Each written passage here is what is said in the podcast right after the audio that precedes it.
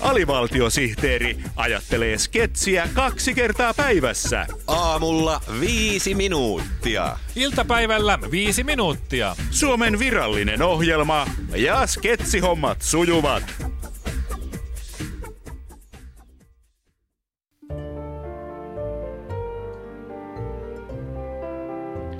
Syrjäytyneen ääni.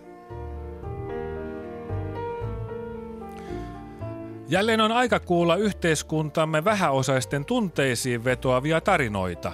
Syrjäytyneen ääniohjelma antaa äänen niille, joiden ääni ei muuten kuulu kassakoneiden kilinän, massaviihteen turruttavan älämölön ja vallanpitäjien juhlapuheiden korulauseiden alta.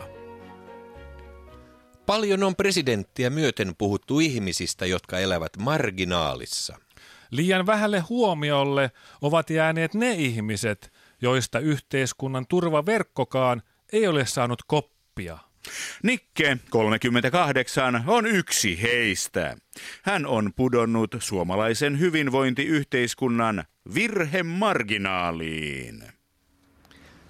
Hei, mä olen Nikke ja mä olen virhemarginaalissa. Mm-hmm. En ole aikuisena missään vaiheessa osunut mihinkään yhteiskunnan normaali jakaumaan.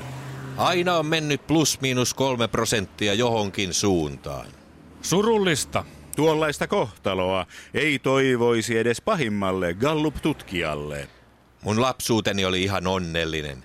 Mä mahduin aina keskihajonnan tietämille, jossa kuusikymmentä prosenttia mun ikätovereistani vietti aikaansa.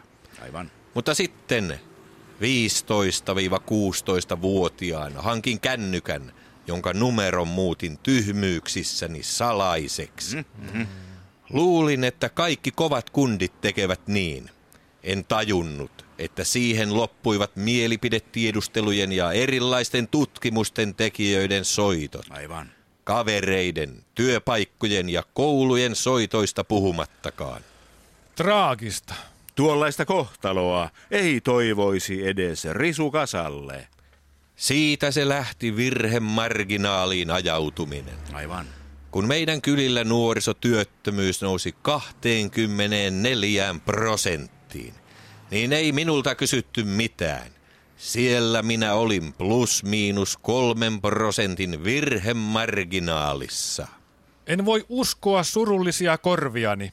Tuollaista kohtaloa ei toivoisi edes pilvisenä päivänä astelevalle aitan polulleen. Elämäni oli tuolloin jo niin syrjäytynyttä, että kun yritin verkostoitua, niin ainoa, johon sain yhteyden, oli yhteiskunnan turvaverkon kasvoton sosiaalitoimiston luukku. Aivan, aivan.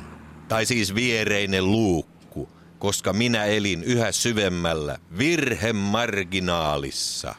Jos silmilläni olisi korvat, ne eivät taatusti pysyisi kuivina. Tuollaista kohtaloa en haluaisi edes suomalaiselle tangolaulajalle.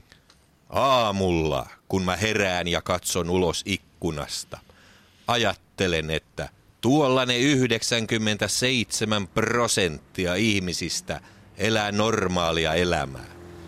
Joskus mä mietin, millaistahan se mahtaisi olla. Kovin kaukaiselta se tuntuu, kun olen niin tottunut elämään virhemarginaalissa. Kuuntelette Syrjäytyneen ääniohjelmaa, jossa juuri kuulimme kolmekymmentäkahdeksanvuotiaan Niken tarinan.